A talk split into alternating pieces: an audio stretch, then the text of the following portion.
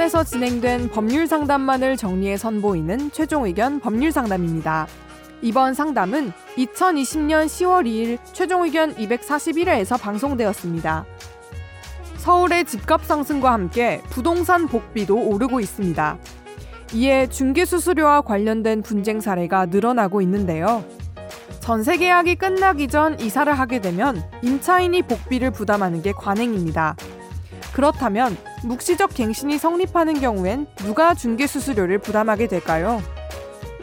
부동산 중개 수수료 분쟁 사례에 대해 자세히 상담해 드렸습니다.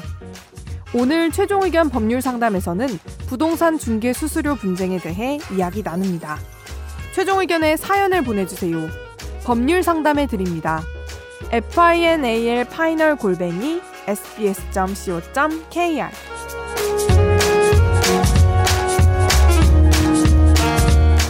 지난주 김혜민 기자의 사연을 듣고 저도 부동산 중개 수수료 관련 분쟁이 생겨 문의드립니다. 음. 저는 임차인이고 2016년 1월에 2년 전세 계약했습니다.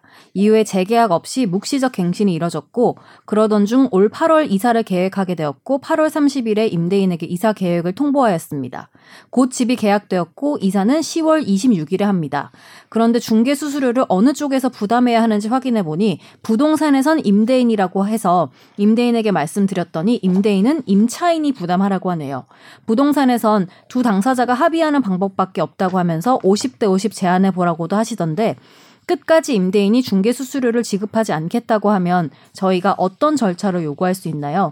분쟁으로 제가 이사를 안 가게 되면 이 집에 들어오기로 한 사람의 계약금은 누가 손해배상을 해줘야 하는 건가요?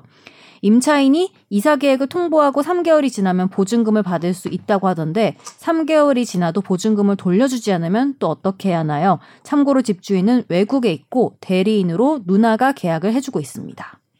어, 이분이 근데 이분이 급하다고 제목에 써서 보내주셨어요. 어, 어, 아니 근데 일단은 빨리. 그것부터 따져봐야 될 것 같은데 네. 임대인이 내주는 게 맞는지 아닌지. 이게 제가 그때 듣기로 이게 음. 2개월인가 3개월 뒤에 나가게 되면 임차인이 그러니까 3개월 기간을 두고 통보를 하면 임대인이 내야 되고 음. 그렇지 않고 갑자기 뭐 한두 달 사이에 나가야 되면 임차인 내야 되고 그렇게 들은 거 같아요.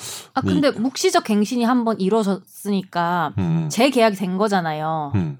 그러면은 음, 그건 상관없어요. 원래 이게 내가 한번 생각해봤는데 이게 그러니까 관행 같은 건데 네. 보니까 원래 원래 임대차 기간 안에 이제 갑자기 불이에 나가게 됐어. 네. 2년 계약인데 1년 안에 나가게 됐어. 네. 그러면은 사실은 그 집주인이 해지를 안 해주면 계속 살아야 되는 거 아니죠? 이건 묵시적 갱신. 어, 그죠, 그죠. 네. 근데 그때는 사실은 이제 합의를 위해서 네. 아 복비는 제가 내드릴게요 하고 이렇게 나가는 게 음. 관행처럼 돼버렸던 거고. 음. 근데 묵시적 갱신의 경우에는 언제든지 나갈 수 있잖아요. 네. 그러면 임, 임차인이 임대인에 대해서 해지를 하는 거는 정당한 권리 행사이기 때문에 네.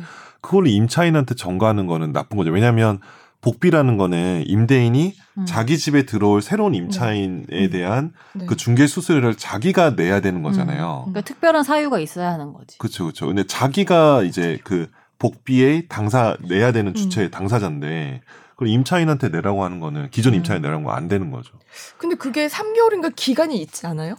제가 그 규정에서 그때 찾아봤을 어, 때. 어, 그래요? 그게 근데 주택임대차 보호법에는 아, 복비 없어요? 관련 규정이 없는 걸로 아는데. 네, 없는데. 네. 아, 해지를 통보한 이후 3개월 뒤에 효력이 발생한다고 하는데. 네, 그건 주택임대차법 음. 규정이죠. 왜냐하면 그거는 어. 묵시갱신이 되면 임대인 입장에서도 아 갱신이 됐구나라고 기대하고 있는데 네. 음. 임차인이 나간다고 그랬을 때 갑자기 그러면 안 되기 때문에 네. 3개월 정도는 임차인 임대인에게도 음. 1개월이 아닙니다, 이게. 항상 네. 준비할 시간 줘야 된다는 그런 규정이죠.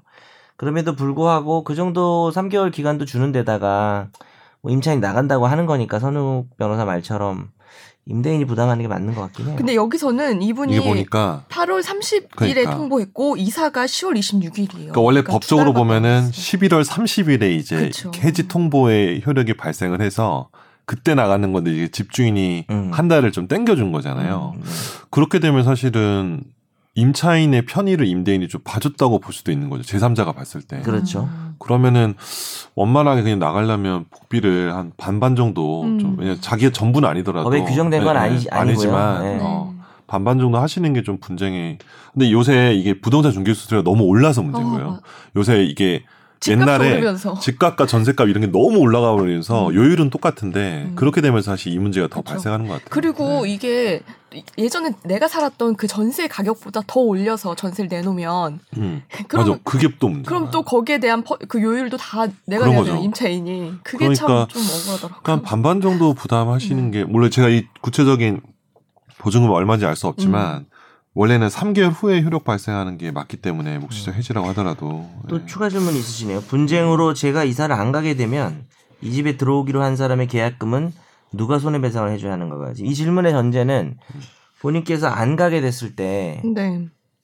안 가면 안 되죠. 나간다고 했으니까 나가셔야 되는 거고. 그래요? 쫓겨나는 거죠. 아. 인도 청구를 하면. 근데 이분이 안 가게 되면. 네. 그러니까 왜냐면 자기가 해지 통보를 했으니까 음, 음.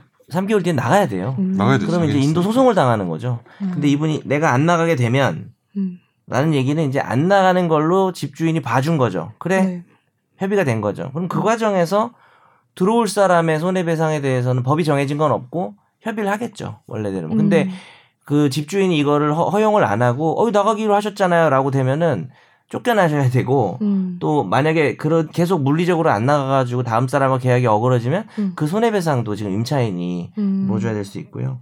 마지막 질문은 임차인 이사 계획을 통보하고 3개월이 지나면 보증을 받을 수 있다고 하던데 그쵸? 3개월이 지나면 음. 종료니까 네. 3개월이 지나도 보증금 돌리지 않으면 어떻게 하나요? 이거는 뭐 3개월 통보의 문제가 아니라 모든 임대차 계약에서 임대차 끝났는데 보증금을 안 주는 그런 일반적인 문제인 거죠. 뭐 음. 뭐 소송을 한다든지 나 안 나가고 버틴다든지 지난번에 계속 말씀드렸던 네. 나가야 되, 면은뭐 임차권 등기 명령을 음. 하고 나가는 거죠. 그래서 주인에게 뭐 압박을 가하면서 어, 보증금 안 주면 너 임차권 등기 명령 안 지어줄 거야. 음. 이렇게 해가지고 하는 일반적인 방법이 있죠.